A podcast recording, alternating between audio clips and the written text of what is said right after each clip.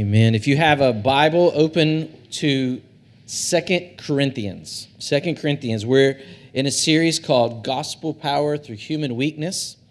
And we've been walking through this letter of Paul each week.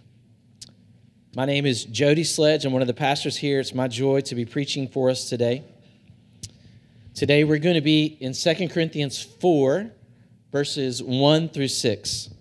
So if you have a copy of God's Word, turn there. 2 Corinthians 4 1 through 6. This is the word of the Lord. Therefore, having this ministry by the mercy of God, we do not lose heart, but we have renounced disgraceful, underhanded ways. We refuse to practice cunning or to tamper with God's word. But by the open statement of the truth, we would commend ourselves to everyone's conscience in the sight of God. And even if our gospel is veiled, it's veiled to those who are perishing. In their case, the God of this world has blinded the minds of unbelievers to keep them from seeing the light of the gospel of the glory of Christ, who is the image of God. For what we proclaim is not ourselves, but Christ Jesus as Lord with ourselves as your servants for Jesus' sake. For God, who said, Let light shine out of the darkness, has shone into our hearts to give the light of the knowledge of the glory of God in the face of Jesus Christ. Let's pray together. Father, we thank you for your word today. God, we thank you that we have come into this place and God, you are speaking to us through your word here today, God. And God, we pray that you would bless us as we seek to hear from you, God.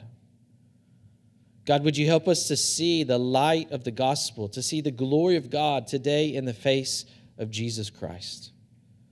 Lord, we thank you for your word, God, and pray that it would bear much fruit. God, would you help us to focus? Would you speak to us, God? Would you shape us? Would you help us to behold the glory of Jesus? And we pray this in the name of Jesus. Amen. What in the world is God doing? What in the world is God doing? Have you ever come to a place in your life where you just thought, what in the world is God doing? You know, we serve a God who is all wise who is all powerful, a God who knows all things, a God who controls all things, a God who is good and who does good. We, we serve a God who loves us more than we can even know. But the truth is, all of us face times when we know that these things are true, but it's hard to believe them. We can know that God is all powerful, but at times it feels like he's powerless. We can know that he's in control, but at times it feels like he's not in control. We know that God is good, but sometimes it's really hard to believe that God is. And we can get to the point where we're asking ourselves, maybe even asking God, what in the world is God doing? Brothers and sisters, we've come to God's word today, and God is going to answer that question for us. You know what in the world God is doing? Well, here it is, it's in our passage. God is shining the light of Jesus into all the dark places of the world. If you wonder what in the world God is up to, it's that to shine the light of the gospel into the dark places of the world. The mission of God is to spread the knowledge of His glory in the face of Jesus through the whole world. And so that should be an encouraging truth to us today because God is using weak people like us to do it. God uses weak people to shine the light of Christ into the dark places of the world. You see, Paul here in our passage is reflecting on his ministry as an apostle of Jesus Christ. And by earthly standards, his ministry is struggling. Paul looks past his circumstances, however. He looks past all of the trouble and all the adversity that he faces. He even looks past the people who are refusing to accept the gospel of Jesus. He looks past all of that and he sees God at work. He sees God working to bring the light of the gospel into the darkness through the power of Jesus Christ. You see, God has called all of us to be ministers of the gospel, even when it's hard, even when life doesn't make sense. God is using us to spread the light of Jesus to anyone and to everyone that we meet. So today, God is calling us not to lose heart. He's calling us to trust the word, and He's calling us to proclaim Jesus. I want us to see today that no matter how crazy your life might get, God is using you to spread the light of Christ into the dark places. No matter how crazy life might forget get might get for us as a church, he is using us to spread the light of the gospel into the dark places. So let's see what God has to say for us. Notice first, God says, Don't lose heart. Don't lose heart. So Paul is continuing to reflect on his work as a minister of the gospel. He began back in chapter 3, verse 6, thinking about this. And Paul is confident in his work because he knows the power of gospel ministry. Last week we heard from Pastor Lance so well why this ministry is so amazing. In verse 6 of chapter 3, Paul calls it the ministry of the new covenant, and it brings us new life. In verse 8, he calls it the ministry of the Spirit, and that ministry gives us freedom. In verse 9, it's the ministry of righteousness that can give us access to God. So Paul knows that this ministry that he's called to brings life and freedom and access and boldness to come before God. And so that's why when we get to verse 1, notice what he says. He says, Therefore, therefore, having this ministry, by the mercy of God, we do not lose heart. That word, therefore, shows that Paul is drawing a conclusion from everything that he just said. Because the ministry of the gospel is so amazing, therefore, we don't lose heart. And notice before we look to that, not losing heart, that this ministry comes by the mercy of God. Paul literally says he was mercied by God into this ministry. You see, Paul was formally against the mission of God. He was a persecutor of the church. He was violently opposed to the message of Jesus. He was blind to the glory of God in the gospel. But God, but God, rich in mercy, transformed Paul. It called him into this amazing ministry. Paul knows that this ministry was a gift to him. He didn't earn it, he didn't deserve it. He didn't achieve it. It was given to him by the mercy of God. And so, brothers and sisters, I want to remind us here at the very beginning that God calls us into his ministry by his mercy. And listen, when I say ministry, I'm not just talking about pastors or people who work for a campus ministry. Every believer is called to take part in the ministry of the gospel. So think about it people need the good news of Jesus, right? And so wherever you find people, that's where you find your ministry. The people in your home are your ministry. The people in this neighborhood around the church are your ministry. The people in this room are your ministry. The people at work, the people in your family, the people in the neighborhood that you live in, so, how do you know if you're called into gospel ministry? Is there a person near you? That's how you know that you're called into gospel ministry. You're called to be the light of Christ to anyone and to everyone that you meet. But hold on, Pastor. I can't do that. It might be what you're thinking. I'm not good enough to do that. I'm not smart enough to do that. I'm not, I'm, not, I'm not qualified. I've not done enough to be ready for that. And friends, that's the point. We're all called to ministry by what? By the mercy of God. None of us are good enough. None of us have an impressive resume before God. You see, God doesn't use us because we are enough, He uses us because Jesus is enough. And it's purely by His mercy that He wants to use us. And really, this ministry is not even about us. It's not about you. You're pointing people to the good news of what Jesus has done, not what you have done. His perfect life, His death on the cross, His resurrection, His grace, His love, His mercy. We are ministers of the good news because of His mercy. Now, look back at verse 1 again and see that Paul is calling us there to not lose heart. Now, listen, if anybody were to lose heart, it might be the Apostle Paul. We like to celebrate the good things that Paul did and praise God that Paul used him in such amazing ways, but life for Paul was hard. It was often miserable. He was repeatedly beaten. He was repeatedly put in prison. He was repeatedly shipwrecked, literally shipwrecked. He faced sleepless nights. He faced days without food, danger of every kind, he says. He was slandered. He was ridiculed. He was mocked. I mean, back in chapter one of this letter, Paul tells us at one point he despaired life itself. Like he literally hated being alive. Life for Paul was hard, but he refused to lose heart. He refused to back down. He refused to lose hope in the Lord.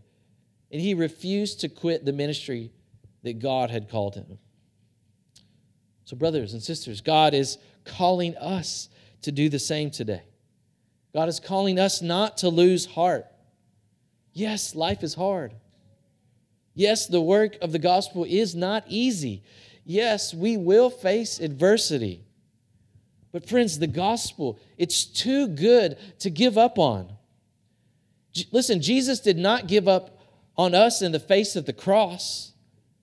Jesus faced unimaginable suffering, and he did not lose heart. He didn't give up when he was rejected and abandoned. He didn't give up when he was condemned and cast away. He did not lose heart when he was nailed to the cross. And listen, he did not lose heart when the full wrath of God for our sin was placed upon his shoulders. His body was broken, his soul was overwhelmed, his blood was poured out, but he did not lose heart. And so, friends, the gospel is too good for us to give up on. Maybe you're a parent here today and it feels like the work is too hard. Maybe you're trying to raise your children to know the Lord. Maybe you have adult children that don't know the Lord, and, and maybe those relationships are hard. Maybe your parenting feels like it's not worth it. Listen, don't lose heart. Don't give up. Don't quit. God is faithful and He sees the work that you do. Listen, listen, we don't know how it will work out in the end, but listen, the gospel is too good to give up on. Keep pressing on. Don't lose heart. Maybe you've been trying to reconcile a relationship and it seems like it's just not working. Could be a marriage or a friendship or with a family member or maybe another member of this church. Maybe it seems like it's just not working. All of the work that you're doing is not working. Listen, don't lose heart. Don't give up. Don't quit.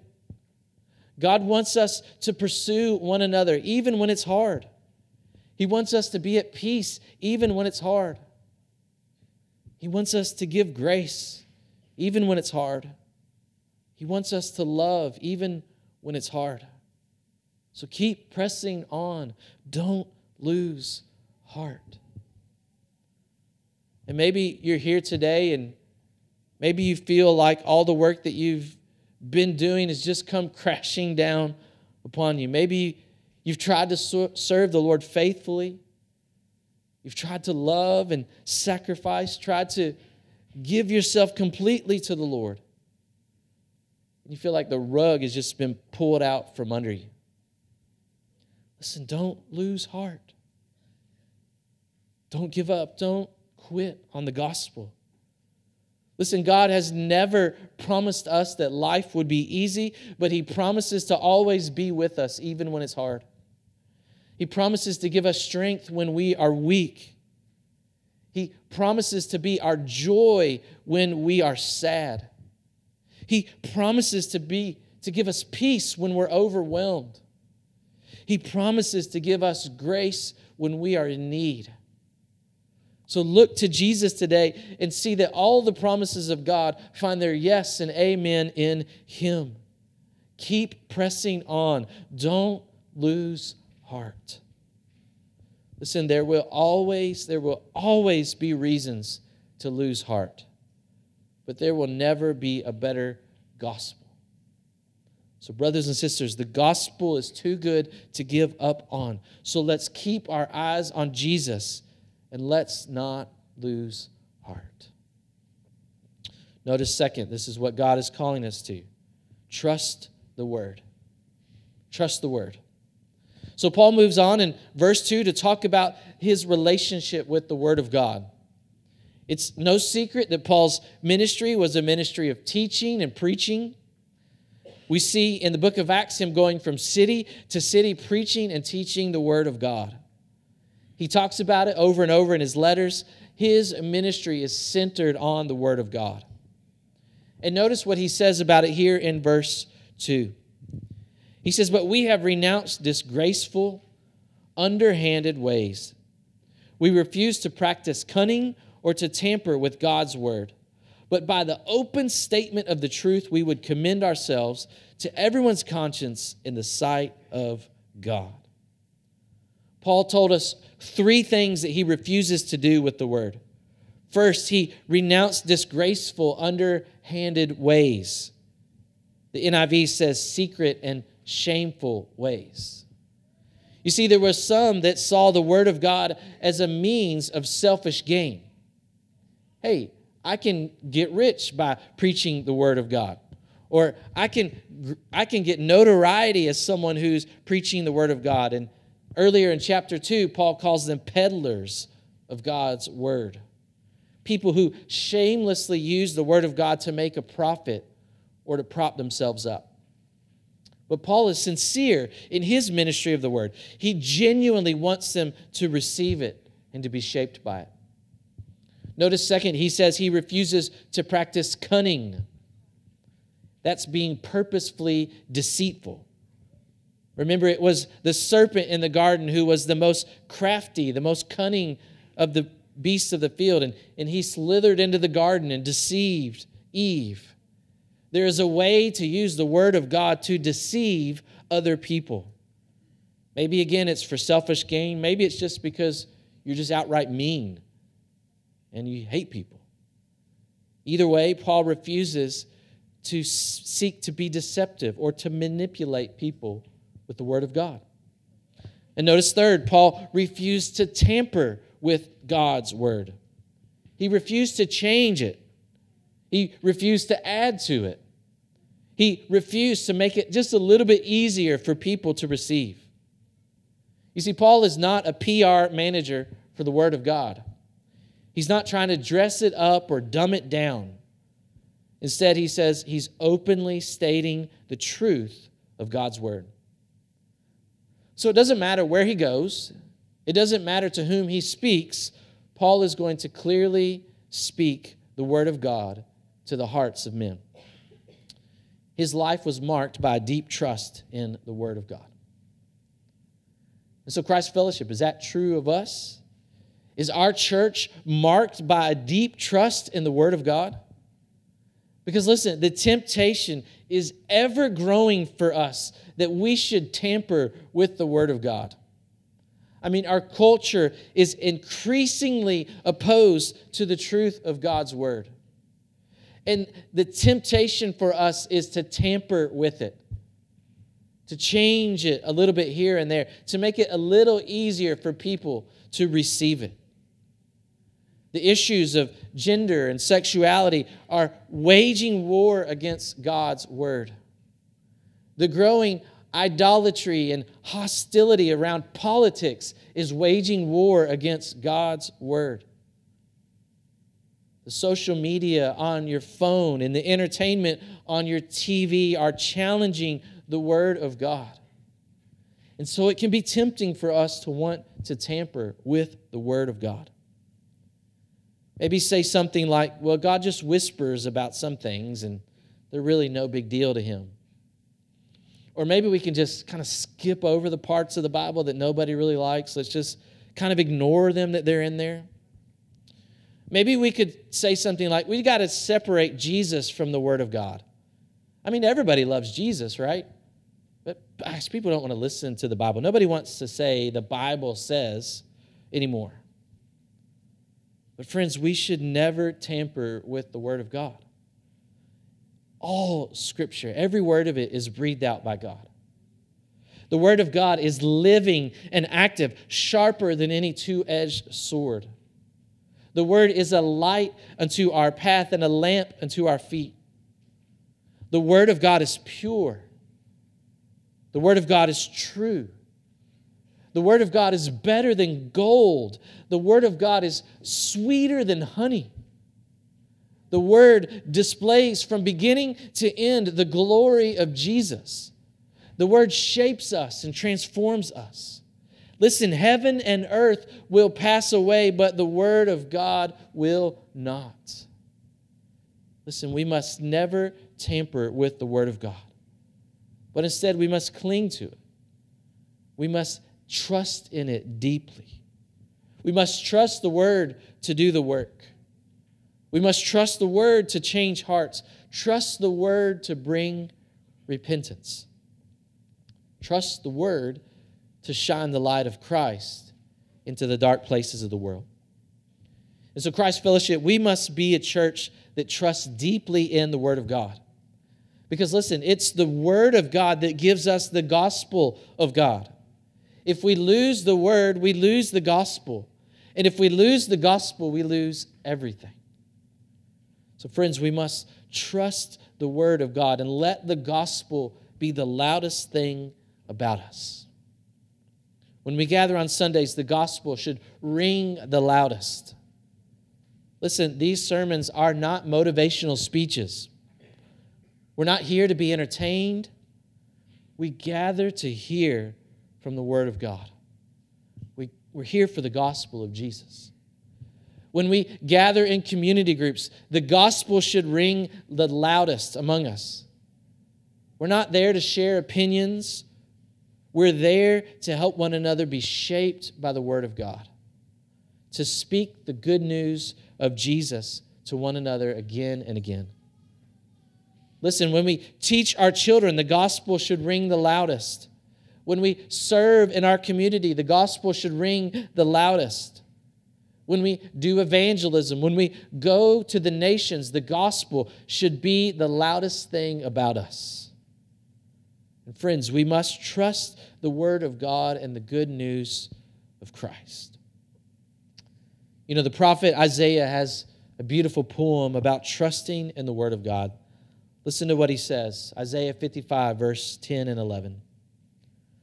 For as the rain and the snow come down from heaven and do not return there, but water the earth, making it bring forth and sprout, giving seed to the sower and bread to the eater, so shall my word be that goes out from my mouth. It shall not return to me empty, but it shall accomplish that which I purpose, and shall succeed in the things for which I sent it. We need that kind of confidence in the word of the Lord. God's word will do the work. God's word will change lives. God's word will declare the glory of Jesus. And so, brothers and sisters, God's word will shine the light of Christ into the dark places in the world.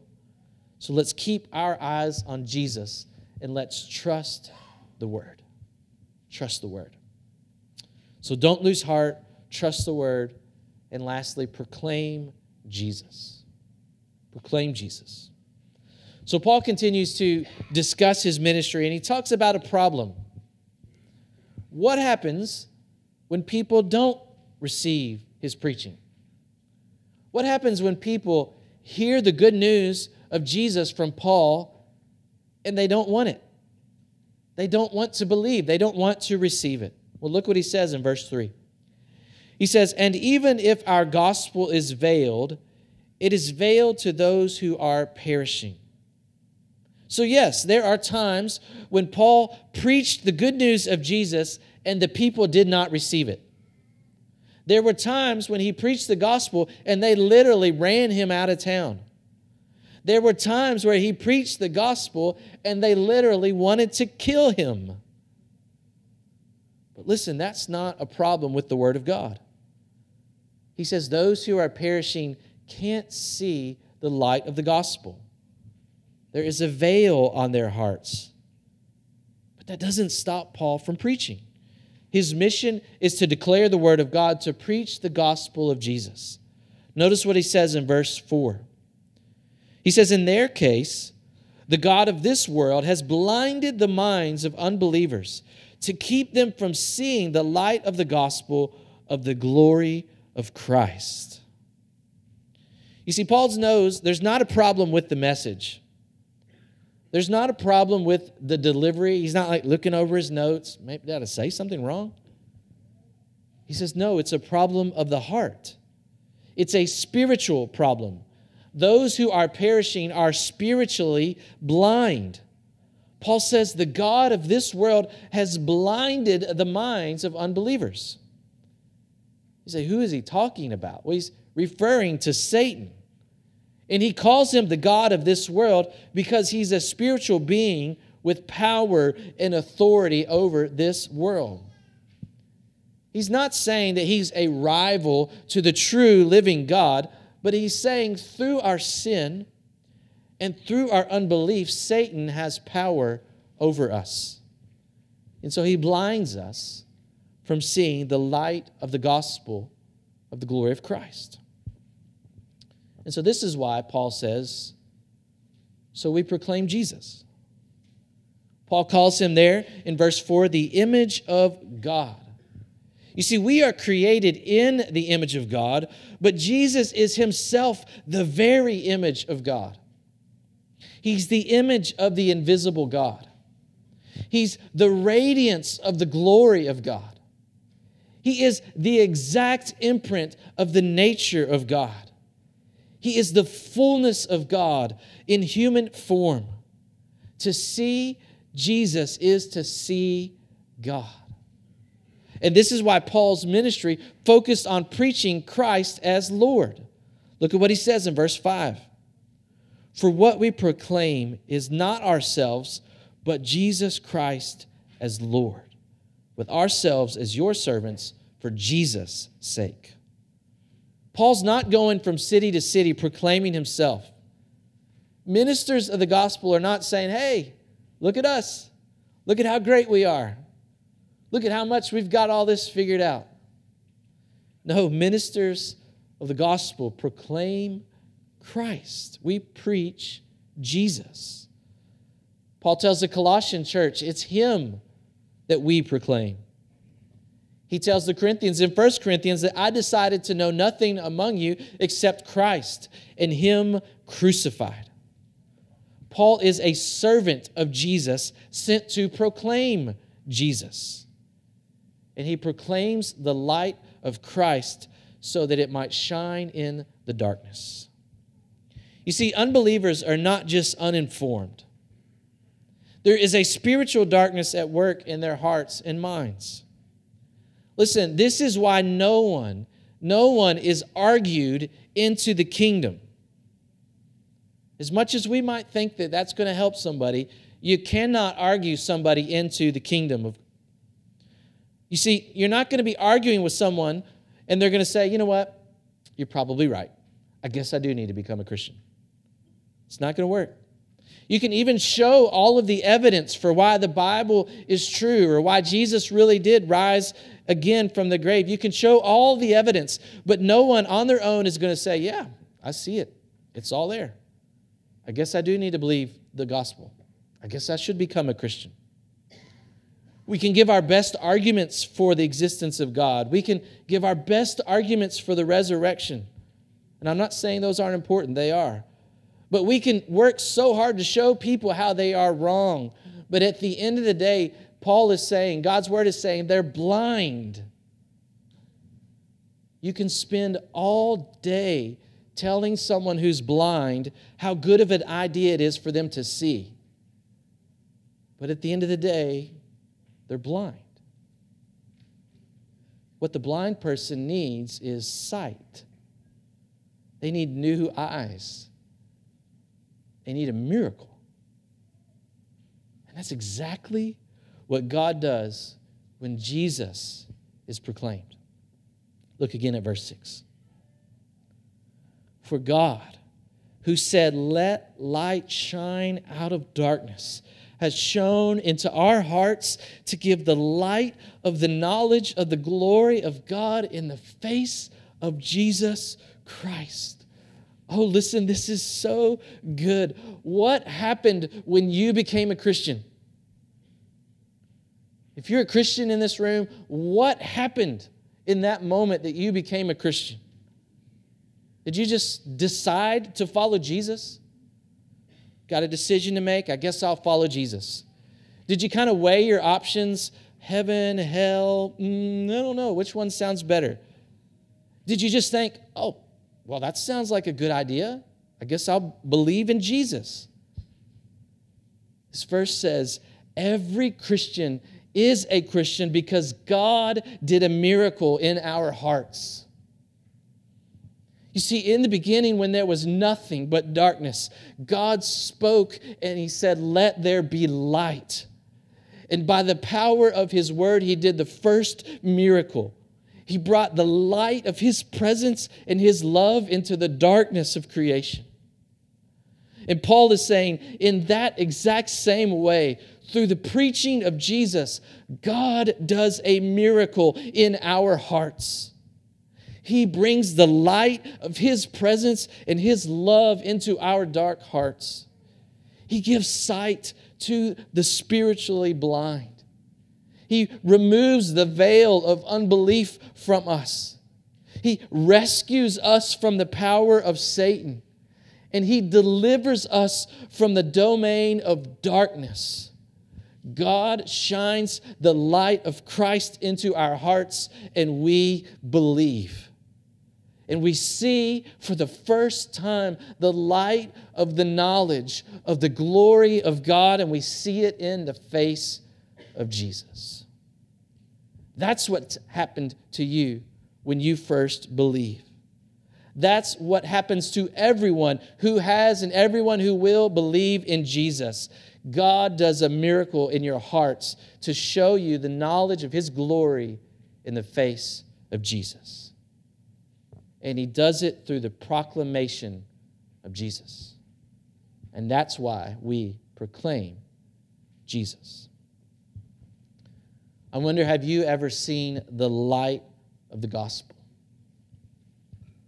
Maybe you're here today and you're blind to the light of the gospel. Maybe you feel like you don't need Jesus. Maybe you think that you're good enough on your own. Maybe you think that just believing in Jesus seems impossible. I could never do that. Friends, we are all naturally captive to the darkness. We all love the darkness. We walk in the darkness.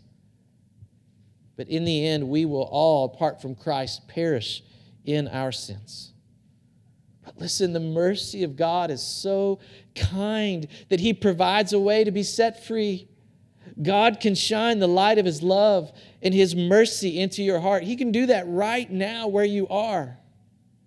If you would repent and believe God can do a miracle in your heart that He's done in so many of our hearts. And He will show you the glory of God in the face of Jesus Christ. So turn from your sin today. Trust in the finished work of Christ and treasure Him as the light of your life. If you do that today, you can be saved.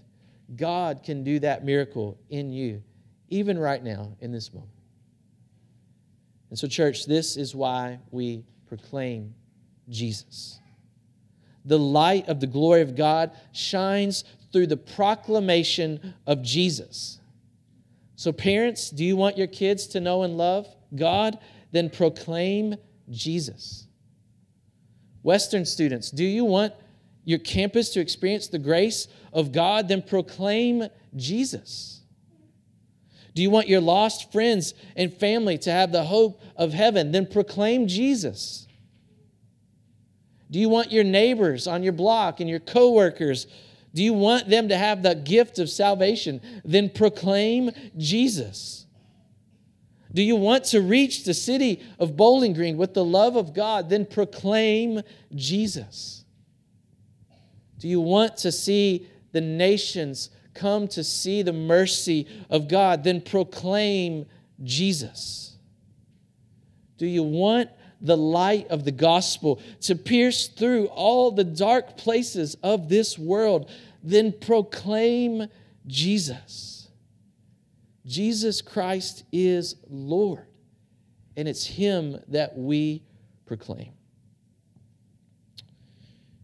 You know, sometimes people say that we talk about Jesus too much at Christ Fellowship Church.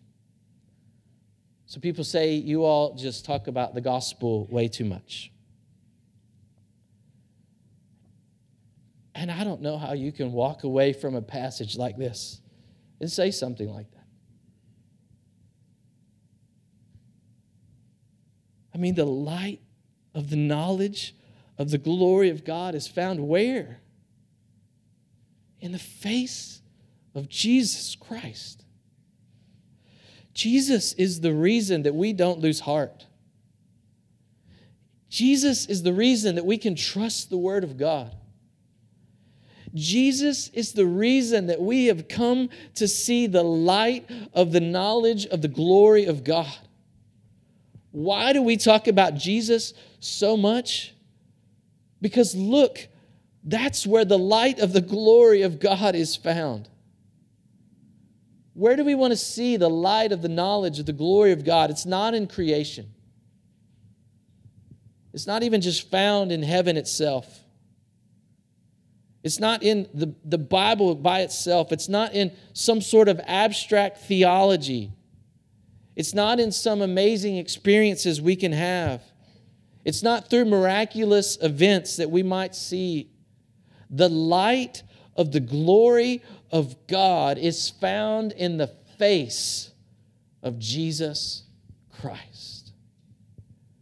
So that's why we talk about him over and over and over.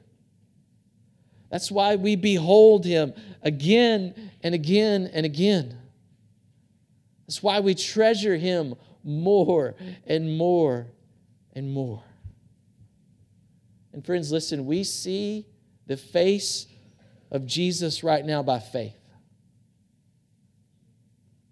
Lance mentioned this last week. Where are we supposed to be looking to see Jesus? Well, right now we look by faith.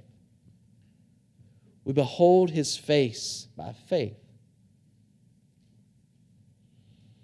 But one day we will see him face to face.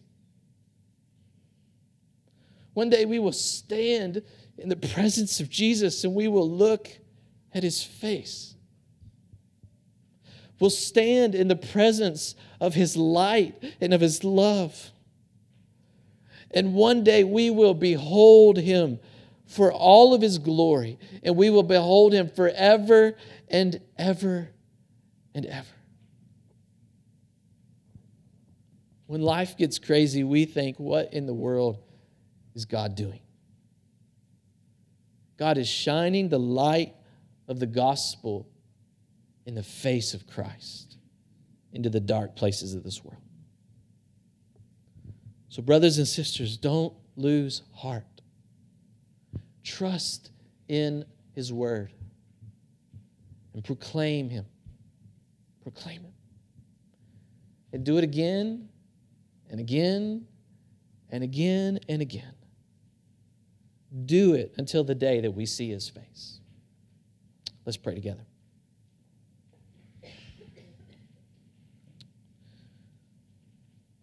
Father, you have spoken to us in your word.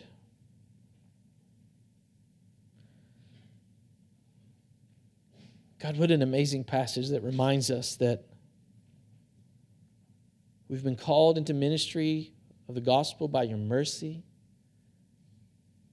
that we must trust deeply in your word. But God, what a beautiful truth that by your grace, your kindness, your mercy towards us. You have done the miracle of faith in our hearts. Lord, for those of us who are Christians, at some point we heard Jesus proclaimed, whether that was through a friend or a church or a VBS or reading the Bible, we heard the name of Christ, and you did the work in our hearts to give us faith, to give us sight, so we could see the knowledge of your glory there in the face of Christ. God, what an amazing gift. What a miracle that you've worked in our hearts. So, God, we praise you for the gift. We praise you for Jesus. We praise you for his presence in our life. We praise you that he lived and died and rose again so that we might have this hope of glory, so that we might be made alive to see him and to know him, to love him and to serve him. God, I pray for those here today who may not know you yet. God, would you do that miracle in their hearts even today, even in this moment? God, they're not just confused. They're not just kind of making a decision. God, they're spiritually blind. So, God, would you do that miracle to give them sight? God, through the proclamation of Jesus, God, would you bring them to faith today? Help them to repent, to trust Christ, and to turn and treasure Him. And God, for those of us in Christ, may we rejoice in the miracle that you've done in us, but may we never keep that to ourselves. God, someone proclaimed Jesus with us, and you did that work in us, so let us proclaim Jesus so that you can do that work again and again in others. Lord, you've spoken to us through your word, God. Would you help us to be faithful? Help us to be doers of your word. Help us to behold Christ as we seek to press on until the day that we see his face. We pray this in the name of Jesus. Amen.